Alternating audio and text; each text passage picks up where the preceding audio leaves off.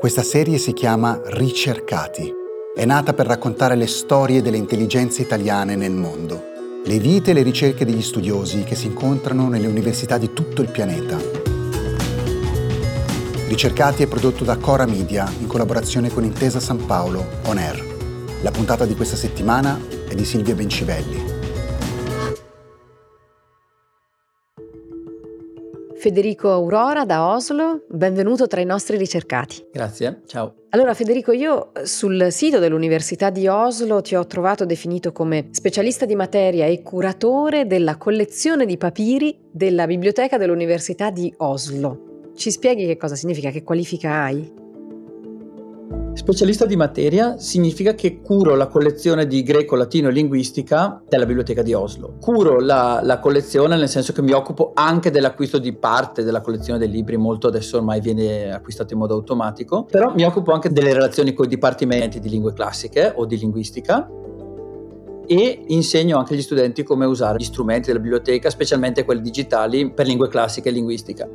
In più, all'interno di questa posizione c'è anche una parte di ricerca. Cioè, aspetta, tu sei una specie di eh, bibliotecario eh, 2.0 perché utilizzi molto le, le, nuove, le tecnologie, insomma, eh, le, quelle, le cose che si chiamano digital humanities, però sei anche un ricercatore, però sei anche un esperto di didattica e il tuo business principale sono il greco e il latino. Sì. Tutto questo a Oslo. A Oslo. Adesso cerchiamo di capirci un po', un po', meglio. Perché ti troviamo a Oslo piuttosto che a Creta a fare so, studi di archeologia dell'Egeo o in Italia, visto che fai il latino? Perché proprio lì? Avevo una ragazza norvegese tanti anni fa e mi sono trasferito a Trondheim inizialmente per stare con lei. E poi ho trovato un lavoro all'Università di Oslo. Quindi tu continui a fare linguista, che era quello che facevi in Italia, continui a essere un esperto di lettere classiche, però hai trovato la tua strada eh, in Norvegia. E sei anche un esperto di digital humanities, cioè di questo tipo di ricerca sulle, sulla linguistica un po' più moderna di quella magari tradizionale a cui siamo abituati, no? Come sono cambiate le discipline umanistiche in questi anni? Perché uno pensa a uno che studia latino e greco, no? E io mi immagino i Rocci o il Castiglioni Mariotti, insomma, questi vocabolari liceali, invece no. La mia esperienza maggiore nelle digital humanities è stato creare un database di Miceneo. Un database sia per la mia ricerca, ma sia che ho poi ho messo online e che in questo momento è, è consultabile da tutti. Tramite l'esperienza di creare un database di Miceneo ho, ho imparato a costruire database, in, nel mio caso database relazionali. Ma un esperto di, di, latino e greco cosa fa? Cioè tu fai traduzioni, proponi nuove traduzioni oppure insegni ad altri a farle? Cioè che cosa fa un esperto di latino e greco al di là dello strumento con cui lo fa? Ecco. Alla biblioteca dell'università supporta ricercatori e studenti nell'uso degli strumenti della biblioteca ricerca, quali libri abbiamo per quali argomenti, ma anche quali strumenti digitali, per esempio database relazionali nel mio caso, si possono usare per fare ricerche di linguistica, di letteratura, eccetera. Però tu hai un'attività di ricerca, perché siamo partiti da lì. Tu sei un, una forma di bibliotecario che in Italia esiste poco perché fai anche ricerca. Sì, il, circa il 20% della mia posizione è dedicata alla ricerca. Diciamo i due filoni di ricerca che potrei dire in questo momento che, che seguo sono la micenologia, quindi lo studio del miceneo, che è il dialetto greco più anticamente attestato, parliamo del 1300 a.C. fino al 1150 circa. La mia ricerca al momento sul, sul miceneo è una ricerca di tipo linguistico. Ho cominciato a creare un database tanti anni fa, mi sono focalizzato sempre di più su come fornire un'edizione digitale eh, delle tavolette online. E questo è un, un esempio della, della tua ricerca, però tu fai ricerca anche su altri ambiti, no? Perché lavori appunto anche sulla didattica, se non ho capito male. Ho cominciato ormai da dieci anni a interessarmi ai metodi comunicativi per l'insegnamento delle lingue classiche. Cioè, i metodi comunicativi, detto in due parole, sono i metodi che generalmente vengono usati nelle nostre scuole italiane, dico, ma anche norvegesi, per insegnare le lingue moderne. Tramite atti di comunicazione, atti comunicativi, quindi diciamo dialogando, parlando. Sì, legge, capisci, eh, rispondi alle domande, queste cose qua. Esatto, per dire non grammatica e traduci. Che invece è come si studiano le lingue morte. Sì, che, che è la prassi di, delle, di, come si studiano le lingue morte. Cioè invece scusami se capisco bene, tu vuoi insegnare le lingue morte come si insegnano le lingue vive, chiacchierando, detto proprio in maniera semplice. Parlando e ascoltando, e sì, si apprende ascoltando, parlando, scrivendo, e, insomma usando tutte le, le classiche quattro abilità, no? che sono l'ascolto, eh, la scrittura, scrittura, la lettura e il parlato. Ma chi è che parla correntemente greco e latino, scusa? Latino, cioè, direi qualche migliaio di persone. In Europa? In tutto il mondo, però diciamo Europa, Stati Uniti, America Latina per adesso. E anche in Cina c'è un, eh, non mi ricordo più il nome dell'università cinese, ma è l'università di Beijing, di Pechino, dove, dove, insegnano il latino in questo modo. Il greco ci sono meno parlanti. Tu parli greco e latino correntemente, perché qui dobbiamo arrivarci. Direi di sì. Ehm, abbastanza, ecco sì. Questo però ovviamente non è una cosa mm, che mi sono inventato io, è una tendenza nell'insegnamento che si sta diffondendo. Quindi aspetta, tu sei partito a fare i database per il Miceneo, continui a lavorare ad arricchire questi database, li metti a disposizione degli altri, intanto fai il bibliotecario e quindi questi strumenti eh, li, li, li, spieghi e li fai utilizzare a chi li usa per insegnare o per imparare e in più stai sviluppando un metodo didattico basato sul greco e il latino parlato e non più grammatiche e traduzioni che come abbiamo fatto tutti quanti noi al liceo. Sembrano due cose molto particolari, poi per di più fatte in Norvegia, cioè lontane dalla culla del latino e del greco, almeno così mi verrebbe da pensare. È un lavoro solitario il tuo, come te lo sei inventato e come sono nate queste, queste ricerche? Il lavoro in biblioteca non è molto solitario perché c'è molto scambio con i colleghi.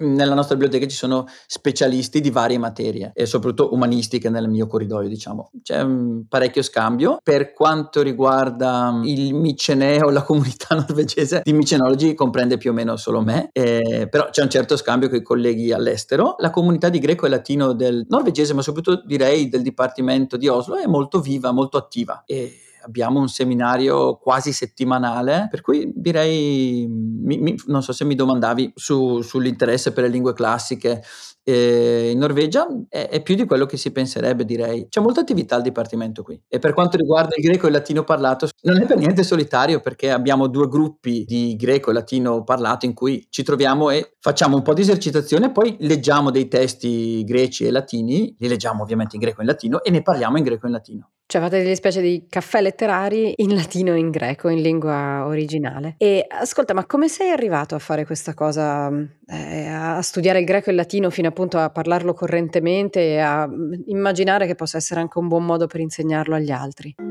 Sono un linguista di formazione e ho pensato che se non mi potevo occupare di greco e di latino come lingue, non mi interessavano. Anche in qualche modo ispirato da, dalla mia esperienza di aver imparato il norvegese stando qui, ma possibile che io la sera arrivo a casa e non traduco il giornale norvegese, lo leggo. Com'è possibile che invece il latino e il greco devo tradurli e non li posso direttamente leggere? Quindi ho cominciato un po' un percorso di letture personali, ho cercato manuali, testi greci e latini semplificati per arrivare a leggere fluentemente e ho trovato dei seminari estivi di greco parlato, insomma ho fatto un percorso che mi ha portato a finalmente essere in grado di leggere. Per cui ho letto l'Iliade, ho letto l'Odissea, ho letto Erodoto, ho letto Tucidide in greco che è una cosa, insomma, pensa se un, un ricercatore di spagnolo ti dicesse che lui ha letto Don Quixote in spagnolo. Tu non saresti molto impressionata, no? No, no, no, sembra, sembra, ovvio detto così, no, no, sembra diciamo, una competenza zero, ecco, per uno che si occupa di, di lettere classiche, però tu ti sei laureato in, in, lingue, non in lettere classiche, capisco bene? Mi sono laureato in lettere a Padova con una tesi in dialettologia italiana.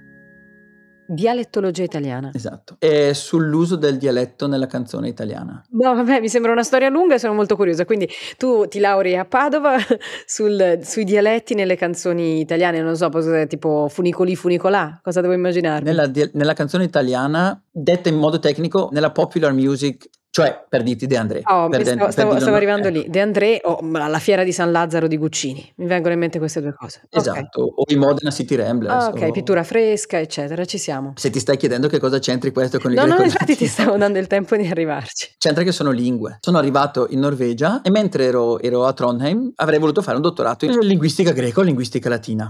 Mi hanno preso a Trondheim, però poi mi hanno preso per il dottorato all'Università di Oslo, quindi poi ci siamo trasferiti a Oslo e sono qui da 14 anni. Senti, no, quindi la, la tua storia a questo punto ha un pochino più senso, in effetti, e la chiave mi pare che sia la fidanzata sostanzialmente. E questo ti rende un po' anomalo tra i nostri ricercatori perché in genere gli altri sono usciti avendo avuto una proposta, una borsa di studio, un progetto di ricerca che li ha portati fuori. Però a questo punto se ti chiedessi un bilancio su come sei stato preparato in Italia e su come questa tua preparazione adesso eh, ti permette di fare il lavoro che fai e che mi pare sia un lavoro molto libero, molto creativo poi alla fine. Che cosa rispondi? Cioè che cosa devi, quanto devi all'università italiana e quanto insomma al limite forse le rimproveri anche? Le devo moltissimo, nel senso che quello che ho imparato l'ho imparato, cioè tanto di quello che ho imparato l'ho imparato all'università italiana, perlomeno all'università di Padova. Forse nella formazione degli studenti si scrive troppo poco. Per esempio, per essere accettato per un dottorato in Norvegia bisogna presentare un progetto, adesso forse di 5, ma quando mi sono candidato io di 10 pagine. È un progetto originale di ricerca.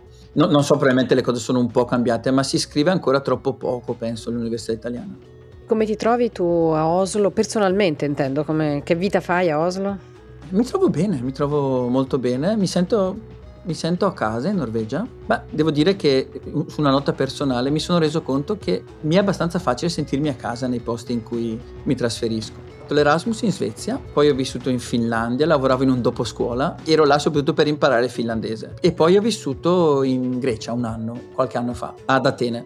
Per chiudere questa intervista vorrei chiederti quanti e quali lingue sai allora? Parli correntemente, non sai e basta. Un po', diciamo, qualche, no, non lo so, in cui posso avere una conversazione abbastanza tranquillamente, forse 8, 9, se includiamo il greco e il latino. Scusa, l'italiano, il greco, il latino, il finlandese, lo svedese, il norvegese, immagino l'inglese. Il, il greco moderno, lo spagnolo e ovviamente il dialetto bresciano. Grazie allora e in bocca al lupo. Grazie. Ricercati, storie dei cervelli italiani nel mondo è un podcast di Cora News prodotto da Cora Media e realizzato in collaborazione con Intesa San Paolo On Air. È scritto da Silvia Bencivelli, Mario Calabresi, Cesare Martinetti, Matteo Mievaldi, Francesca Milano e Simone Pieranni. La cura editoriale è di Francesca Milano. La post-produzione e il montaggio sono di Lucrezia Marcelli. Il fonico di studio è Luca Possi. La producer è Monica De Benedictis.